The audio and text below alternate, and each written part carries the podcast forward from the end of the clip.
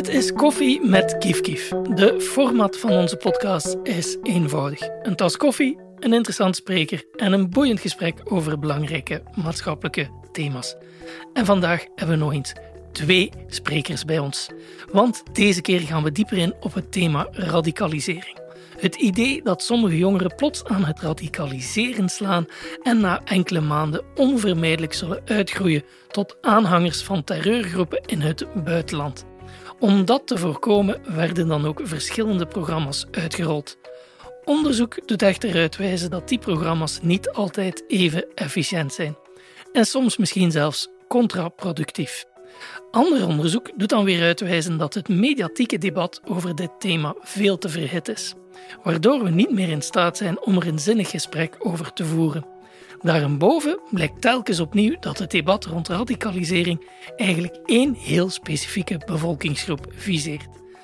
En om dat alles te bespreken zit ik dus samen met twee interessante gasten die allebei aan zo'n onderzoek hebben meegewerkt. Goedendag, ik ben Ikram, Ikram Kassit. Ik werk voor Uit de Marge en uh, ik heb met Nina Henkes samen ook een publicatie geschreven, het deradicaliseringsbeleid anders bekeken, radicaal voor kinderrechten. Hallo, uh, ik ben Marie Figoreux en ik ben momenteel doctoraatsstudent uh, aan het Instituut voor Mediastudies van de KU Leuven. En van 2017 tot 2019 uh, heb ik meegewerkt aan, een, aan het Conrad-project, heette dat. En dat was eigenlijk samen met allemaal verschillende partners. dus Odyssee Hogeschool, de Universiteit de Liège, de KU Leuven en ook de Broei en Terrein d'Aventuur. Um, rond een project rond radicalisering, waarbij de focus ligt op alternatieve discoursen en aanpakken ontwikkelen om over radicalisering te denken en te spreken.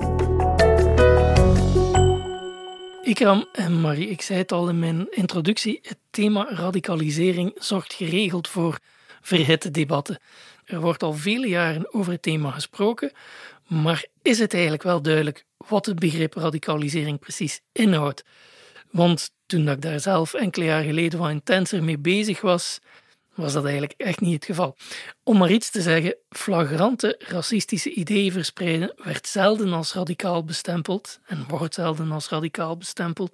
Maar als een jonge moslim een baard laat groeien, dan wordt dat meteen een teken van radicalisering genoemd. Dus Marie, Waarover spreken we eigenlijk als we het over radicalisering hebben? Ja, je nam me meteen terug naar uh, de checklist uh, van radicalisering. Uh, maar ik vind het eigenlijk een heel moeilijke vraag. En ook niets waar dat ik heel concreet onderzoek naar heb gedaan. Want ik ben niet gaan kijken wat radicalisering in realiteit dan echt zou zijn maar eerder um, wat betekent radicalisering in het publieke debat? Welke betekenis wordt daaraan gegeven, uh, onder andere in media? Um, dus welke betekenis geeft uh, de maatschappij aan radicalisering? Dat was eigenlijk de focus van, uh, van ons onderzoek. Want als we ook kijken in academische literatuur en zo, is eigenlijk ook geen consensus over wat radicalisering op zich is. En we zien ook dat die term eigenlijk nog maar vrij recent iets uh, problematisch is geworden. Want wij maken ook een onderscheid tussen uh, het problematiserend definiëren en het deproblematiseren.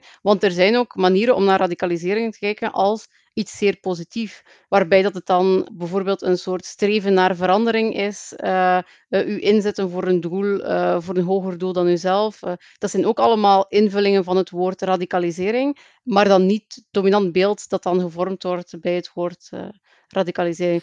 En is er een dominant beeld in de samenleving? Komt dat uit uw onderzoek wat dat dominant dan is? Wat het merendeel van de tijd als radicalisering wordt bestempeld? Daarvoor zouden we een telling moeten gaan doen van hoe vaak komt iets voor. Uh, dat hebben wij uh, niet gedaan, maar het was wel heel duidelijk uit ons onderzoek dat bepaalde beelden zeer, zeer weinig aan bod kwamen. En dat waren dan die deproblematiserende. en dat een heel vaak voorkomend idee is dan uh, een idee wat wij het virusbeeld hebben genoemd. Dat is het idee dat uh, radicalisering een soort ziekte is. En als je met iemand in aanraking komt die geradicaliseerd is, wat dat dan ook mogen zijn, dat je dan automatisch ook besmet bent, wat in deze tijd dus ook zeer interessant is. Uh, die, maar dat je dan dus mensen die geradicaliseerd zijn in isolatie moet zetten, dat je mensen op een bepaalde manier immuun moet maken voor radicalisering en dat bepaalde plekken in onze samenleving een soort broeiplaats voor radicalisering zijn. Denk dan bijvoorbeeld aan Molenbeek, wat dat heel duidelijk een no-go-zone was. En je ziet die dingen ook wel heel goed vertaald in het beleid beleid dat daar rond gevoerd is. Uh, in bijvoorbeeld gevangenissen die dan een, uh, een afdeling kregen voor geradicaliseerde personen, om die toch zeker niet in contact te laten komen met andere gevangenen. Dus zo zie je dat die denkbeelden die we daarover hebben ook wel echt impact hebben op uh, de beslissingen die we dan nemen en de acties die dan uh, ondernomen worden. Ja, um, ik kan met zo dat virale idee zitten we eigenlijk helemaal op het thema dat al een beetje is aangeraakt in onze eigen zo, dat dat vooral op moslims geviseerd wordt. Hè. En dat, is, dat inderdaad daar zou zijn, als je lid bent van de islamitische gemeenschap, dan loopt je gelijk meer kans om dat virus op te lopen. En dus, ja. Uh, het is eigenlijk zelfs erger dan een virus. Uh, soms had ik het gevoel dat men zelfs bijna dacht dat het een stuk in de DNA van bepaalde mensen zat. Als je zag van uh, hoe dat men bijvoorbeeld op een bepaald moment sprak over kleuters die zo gezegd zouden radicaliseren, dan, uh, dan denk je echt wel, waar zijn we mee bezig? En dan gaat dat over mensen die echt wel uh, heel hooggeschoold zijn, die, die uh, belangrijke posities in onze samenleving innemen en die op deze manier over uh, kinderen spreken. En, en je ziet een heel groot onderscheid tussen moslims en niet-moslims. Je ziet ook een onderscheid in wat men als gevaarlijk percipieert en niet gevaarlijk. En in hoeverre dat pubers mogen experimenteren, welke wel, welke niet. Um, waar dat altijd een leeftijd is waar dat kinderen en jongeren op zoek zijn naar zichzelf, maar dat dat een, een privilege is dat niet alle kinderen en jongeren krijgen. En, uh, en, en we hebben echt wel heel wat extreme periodes gehad, waar dat echt uh, heel wat kinderen en jongeren geviseerd werden, waar dat er... Uh, gesproken werd vanuit een heel homogene kijk naar uh, bepaalde bevolkingsgroepen in onze samenleving. En, uh, en waar dat er heel weinig nuance was. Ook, um, er werd ook heel weinig onderscheid gemaakt tussen radicalisering toekoe, want dat is echt een vreemd woord, of jongeren die gewelddadig zijn, of mensen die gewelddadig zijn. Dat, dat, is, dat is een heel andere insteek. En die onderscheid werd heel weinig gemaakt, waardoor dat in één keer iedereen met moslimachtergrond gewelddadig leek of kon worden.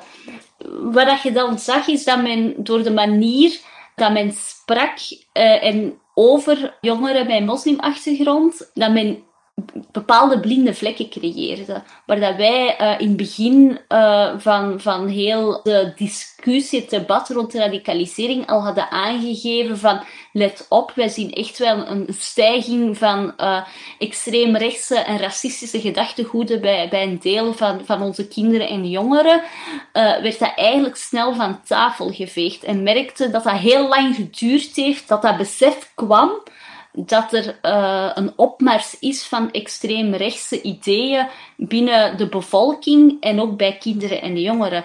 En dat ik uh, ook wel denk dat dat ook wel, dat zal met van alles te maken hebben. Hè? Uh, maar een deel zal ook wel liggen aan de manier hoe dat wij spreken over minderheidsgroepen in onze samenleving.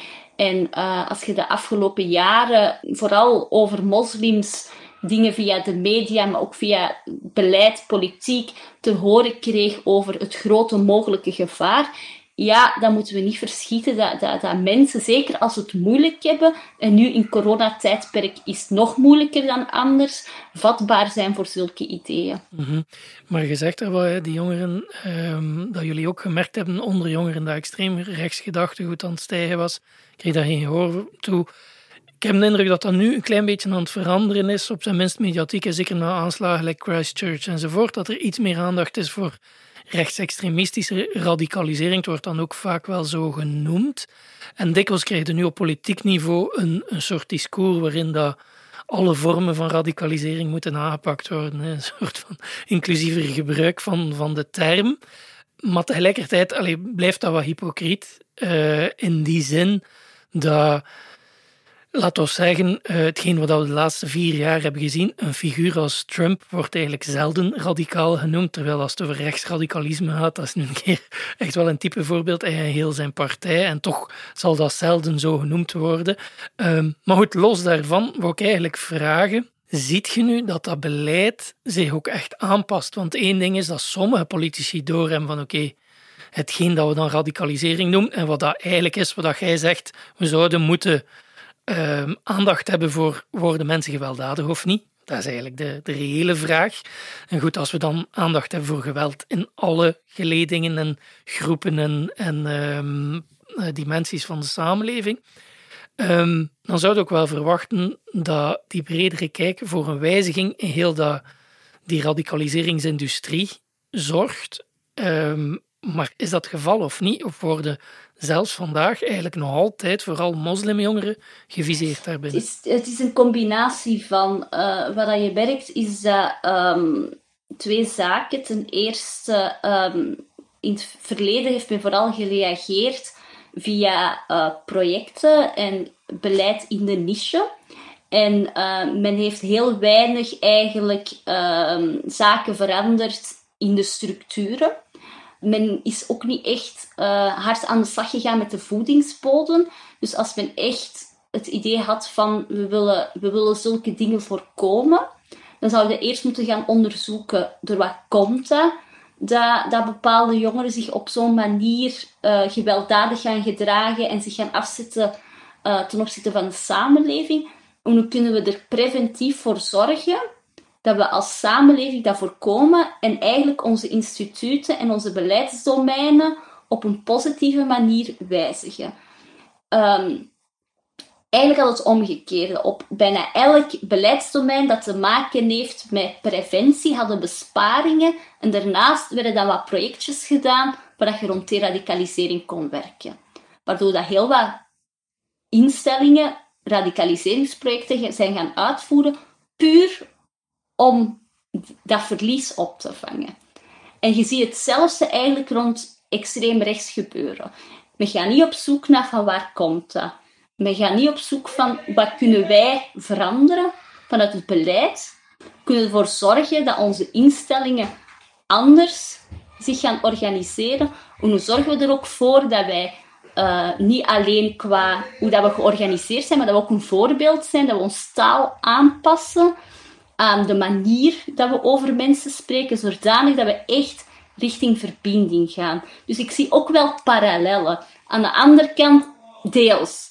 Niet volledig. Wat je wel hebt, is bijvoorbeeld met mensen met extreemrechtse gedachtegoed, dat men uh, bijna angst heeft om daarover te hebben.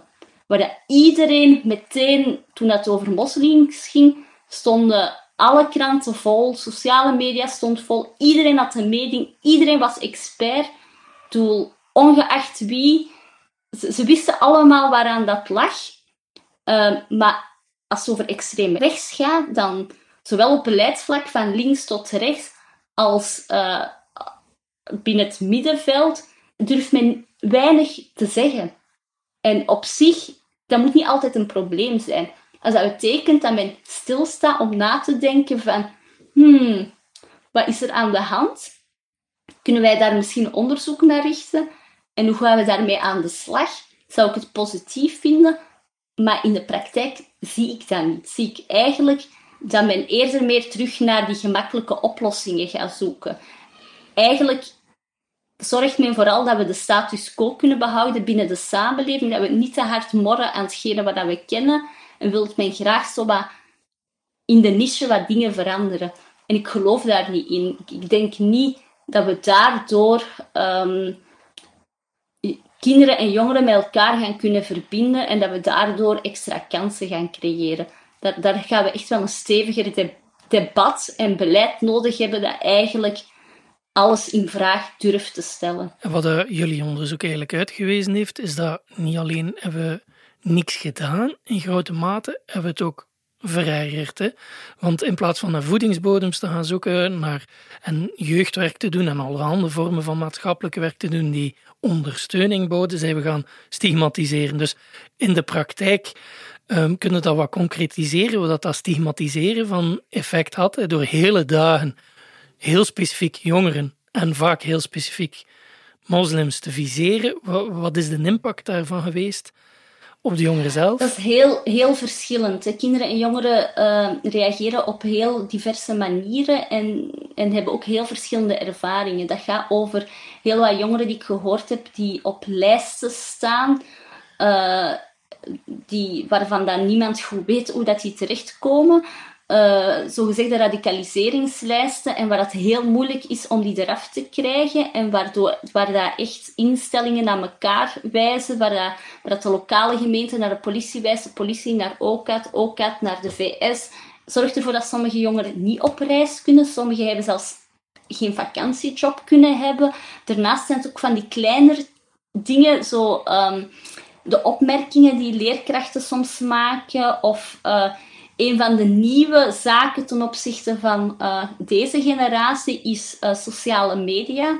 Uh, de zaken die dat zij lezen, zowel. Ehm, zij, laten zich ook echt informeren via sociale media. De krantenartikels die zij zo zien passeren, maar ook de opmerkingen daaronder zijn heel pijnlijk, zijn heel agressief, gewelddadig naar hen toe. Uh, dus hij komt heel hard binnen en, en heeft een psychische impact. En je ziet, ja, sommige jongeren internaliseren dat net en, en denken ook dat moslims deels zo zijn. Sommigen gaan zich eerder meer onzichtbaar maken en heel stil en, en, en willen vooral niet opvallen. Er zijn er jongeren die het omgekeerde doen, die vooral voortdurend willen bewijzen hoe goed dat moslims wel niet zijn. Wat dat ook heel zwaar is, want dan, dan zitten echt al heel hoge standaarden voor jezelf. En ga er mee in die frame van dat jij als persoon mee verantwoordelijk bent voor, voor een hele, hele groep in de samenleving. En, uh, ja, en je hebt ook echt jongeren die zich gewoon heel hard schamen. Die zich daar ook voor verantwoorden. En dat kan ook met van die typische zinnen zijn als... Ja, uh, maar dat zijn geen echte moslims. Um, het is echt heel verschillend, maar, maar uh, blijft wel redelijk hard aankomen. En uh, ik ben een kind van de 9-11-generatie, die de 9-11 heeft meegemaakt. En ik herinner mij dan nog altijd hoe dat de samenleving dan in één keer veranderd is. En als ik nu naar, naar, naar kijk naar wat de kinderen en jongeren meemaken, dan, dan was dat eigenlijk zelfs peanuts.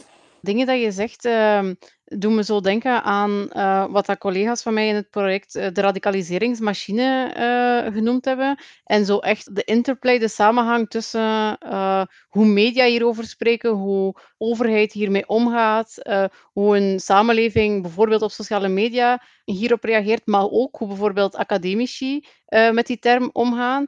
Iedereen denkt dat hij daar een aparte actor in is en heeft die link daartussen, dat zie je niet. Maar al die dingen hebben samen wel echt heel hard dat stigmatiserend uh, effect. En dat hangt ook samen met wat je zelf ook zei, die projecten die georganiseerd worden. Het feit dat je funding niet gestructureerd is, maar dat je als jeugdwerk, als academicus, um, als journalist ook bepaalde stukken moet schrijven die kliks moeten uh, krijgen, heb die funding nodig. Dus wat is er in de uh, running op dit moment? Dat zijn projecten rond radicalisering. dus ofwel is er geen funding, ofwel schrijft u in op een project waar dat je u wel vragen bij stelt.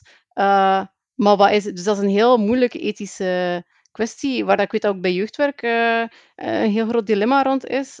Dus dat is denk ik ook wel een systeem dat je een vraag moet stellen van hoe dat die funding georganiseerd wordt, want je stelt echt allee, uh, mensen in een heel moeilijke positie daarmee. Maar het is, op zich is het allemaal vrij bizar. Het, is, um, het is ooit allemaal begonnen met jongeren die effectief gaan vechten zijn um, en die heel debat hebben veroorzaakt in de samenleving.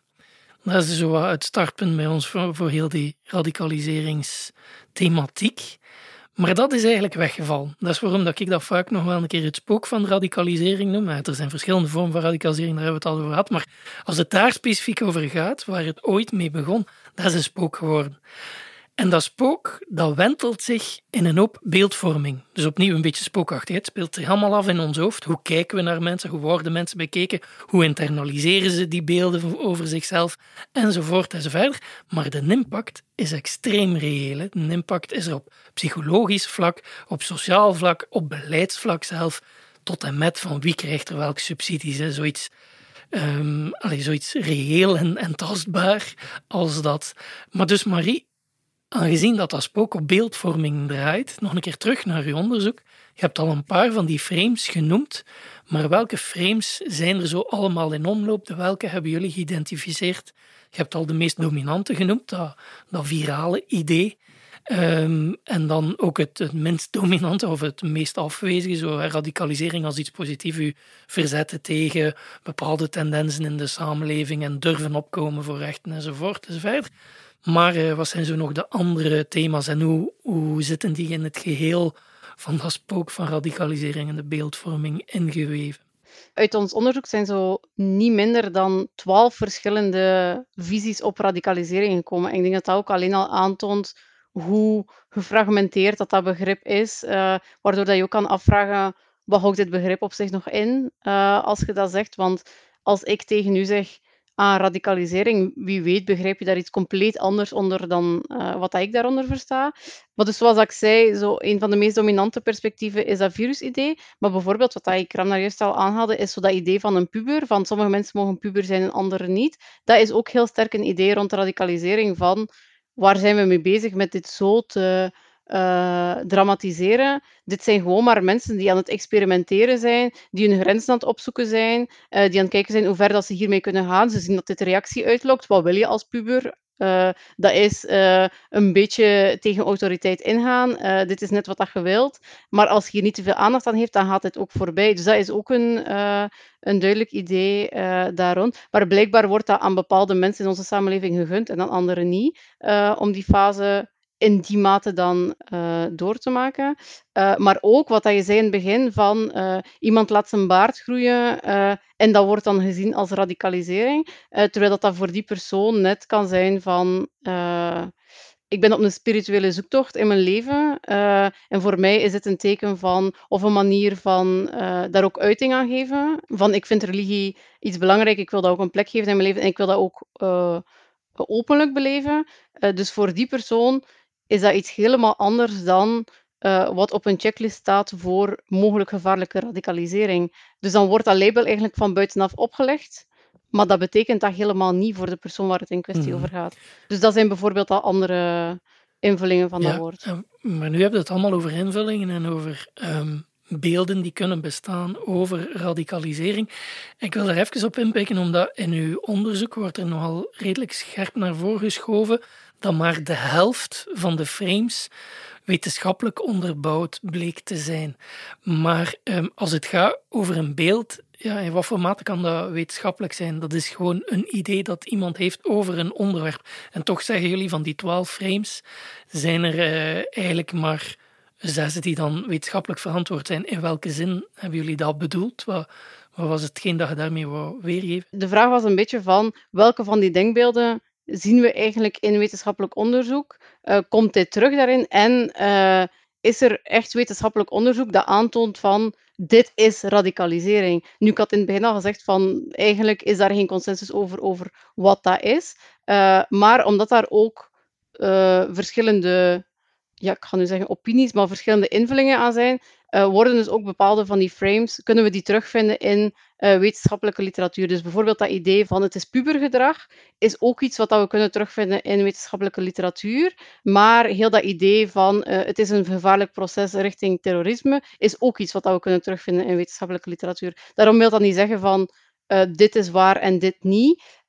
maar het is gewoon van, we zien en dan is het nog onduidelijk, is dat omdat dit uit wetenschap komt en dan doorcijpelt naar maatschappij of omgekeerd, omdat academici ook zich in een maatschappij bevinden en dit zo doorcijpelt in een onderzoek. Maar um, dit is wat we ook terugvinden in, uh, in wetenschappelijke literatuur. -hmm. En dan om even naar dat dominantste uh, frame te gaan, hè, dat van dat virale weer. Is dat iets dat dan aan het wetenschappelijke gelinkt is? Ja, ik, ik, ga er even vanuit, helemaal van niet. Uh, maar hoe is uw onderzoek daarmee omgegaan? Zit daar een discrepantie tussen? En zo ja, wat zijn uw bevindingen daarom? Ja, wij hebben dat het, uh, het virus genoemd, omdat, dat zo, omdat je dat in die woordkeuzes heel hard kon herkennen in, uh, in media. Dus echt van besmet eh, dergelijke termen ga je minder in wetenschappelijk, omdat dat dan op een andere manier geschreven is dan een journalistiek artikel. Maar die ideeën van isolatie en dergelijke uh, horen daar ook bij. En dat zijn dan wel dingen dat je kunt uh, als suggesties vinden in academische literatuur qua oplossingen rond radicalisering. Maar daarom niet van, dit is daarom, daarmee wil ik niet zeggen, dit is daarom correct of juist. Want ik zeg, er is gewoon geen consensus over wat, uh, wat radicalisering is. Nee, nee. Maar Ikram, er zijn ook wel een hoop dingen als het gaat over. Eh, er is uiteraard geen consensus over radicalisering en er zijn veel factoren in het spel, zowel sociale, maatschappelijke, politieke, persoonlijke, familiale enzovoort.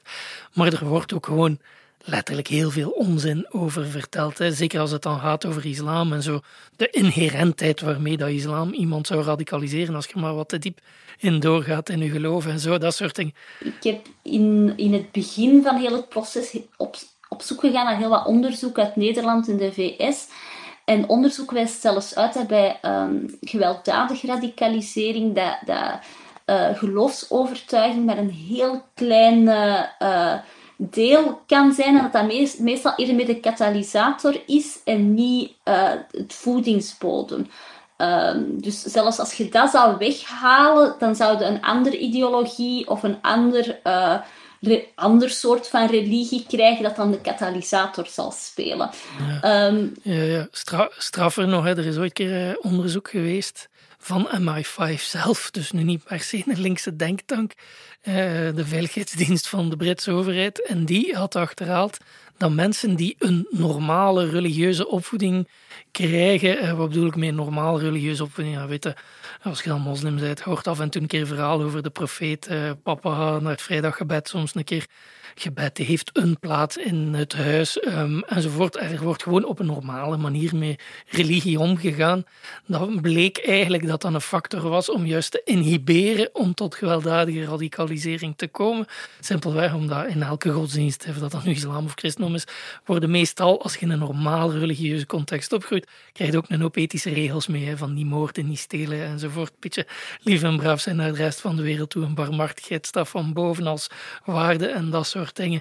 En dus was heel interessant dat de meeste veelal jongeren die dan aan het gewelddadig extremistische kant terechtkwamen, dat dat jongeren waren die voorheen juist van religie ofwel helemaal niks moesten weten of er niks mee te maken hadden gewoon en, en die dan inderdaad ergens een ideologie oppikken maar of dat dan nu dat was, uh, zoveel jaren terug, of uh, dat is vandaag QAnon, dat mensen uh, enthousiasmeert om tot geweld over te gaan, dat maakt het op zich eigenlijk praktisch niet uit.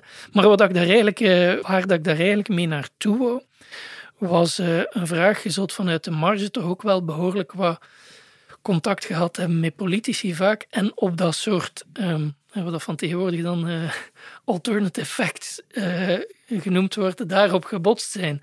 Hoe, hoe, hoe is dat?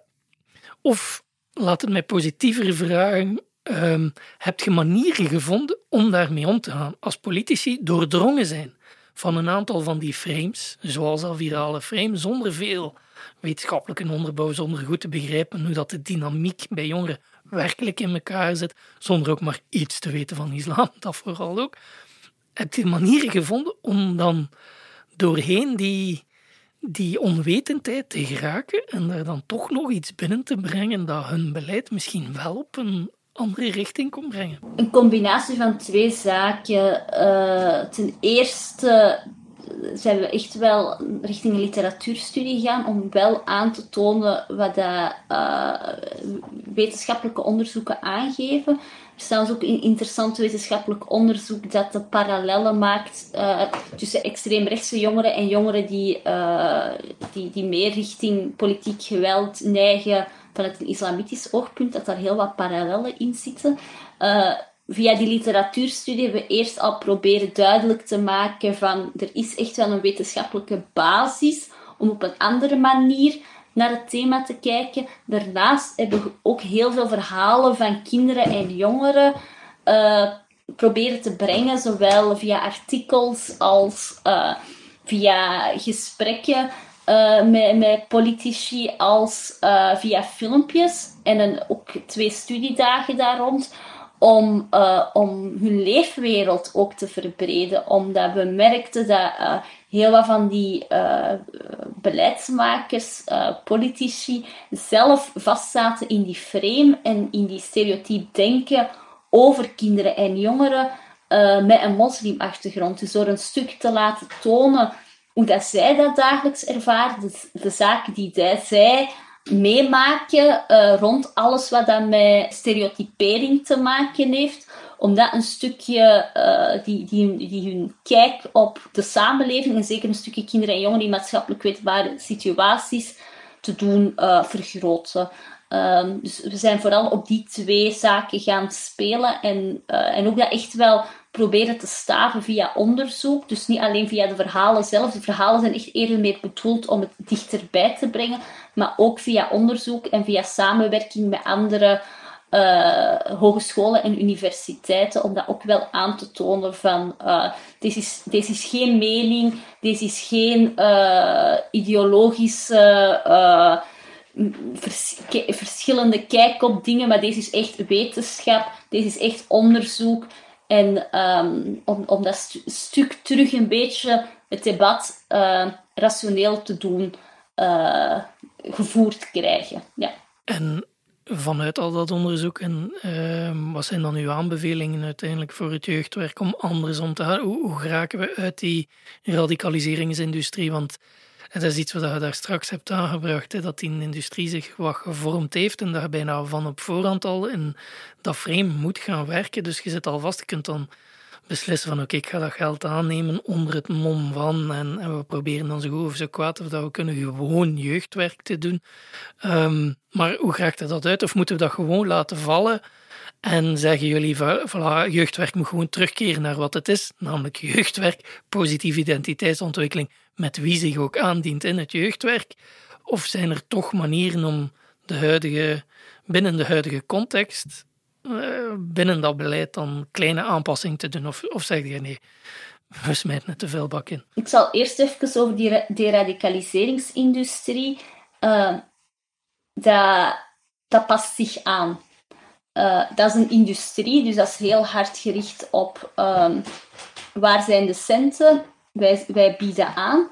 En je merkt dan nu al dat die, uh, dat, dat die freelancers en die organisaties al aan het switchen zijn van deradicaliseringsspecialist in één keer naar diversiteitsspecialisten of naar specialisten rond, uh, rond extreem rechts. Of, dus dat, dat, dat, gaat, dat gaat niet verdwijnen. Dat gaat, dat gaat zich gewoon aanpassen aan de, de nieuwe frames en, en, en dat gaat verder aan de slag.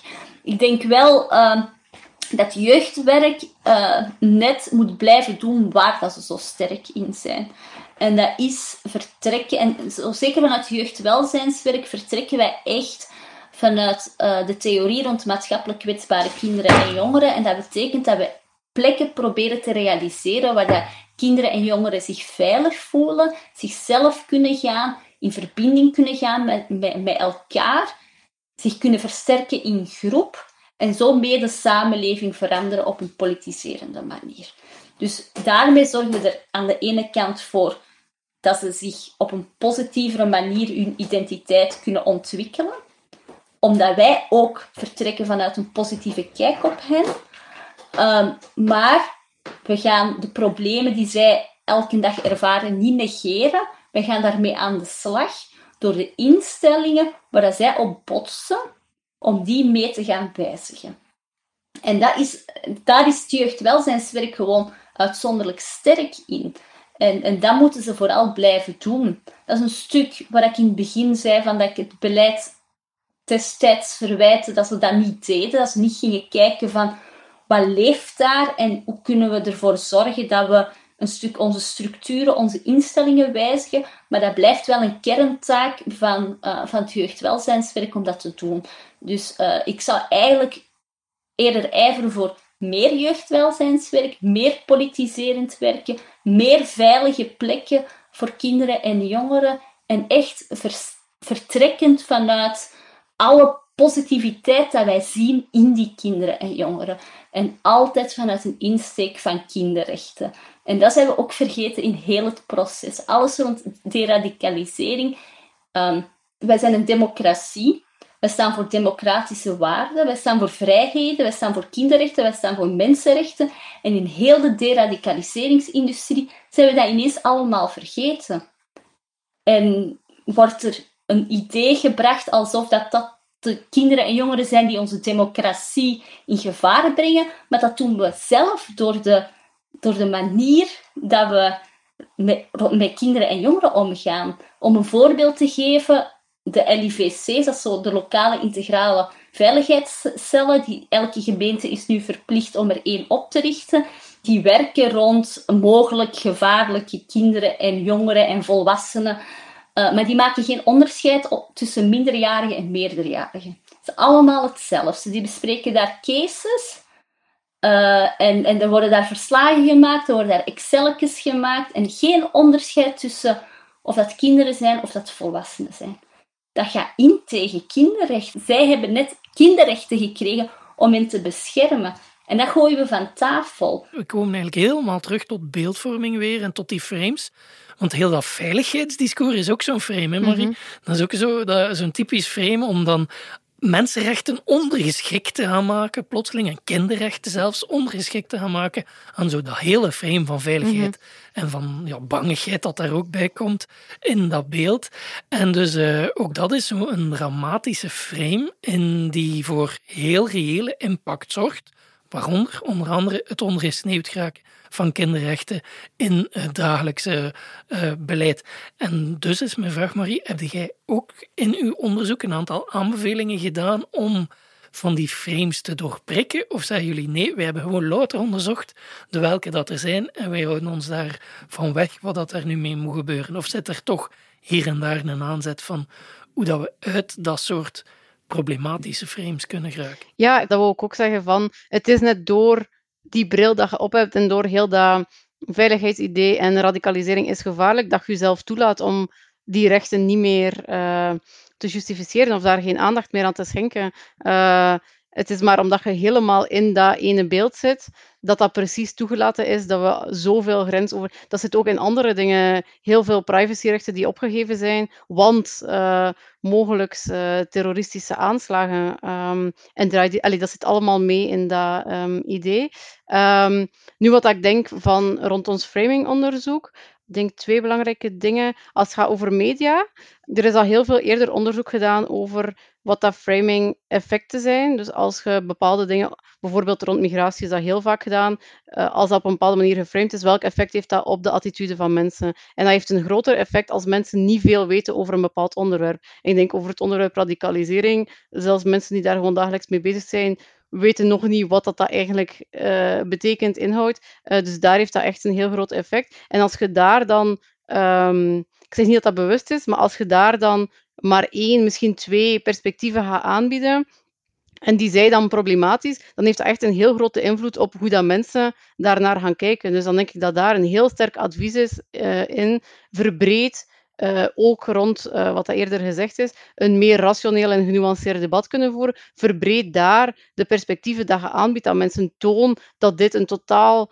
complexer debat is, als je dan ervan uitgaat van we willen die term blijven gebruiken, want die staat ook ter discussie. Maar ik ga er niet vanuit dat in media die term plots niet meer gebruikt gaat worden. Maar toon dan ook van het is een heel complexe discussie en je kunt dat op heel veel manieren invullen. En je biedt in je artikelen heel veel verschillende invullingen daarvan aan.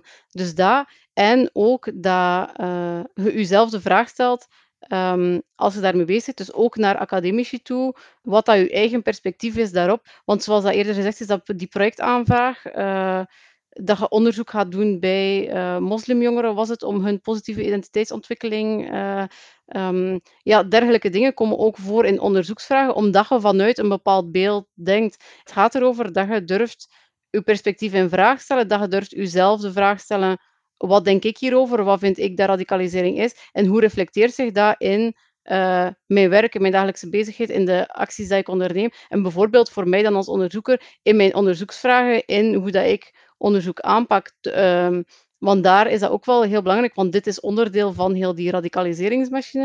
Ik denk dat dat ook een oproep is van, sta daar meer bij stil, dat meegaan in heel die machine, dat dat wel een impact heeft op uh, een groep die heel sterk gestigmatiseerd wordt. Voilà, en daarmee is de cirkel rond, denk ik. Uh, een oproep om te nuanceren, open te trekken, zelfreflectief te zijn.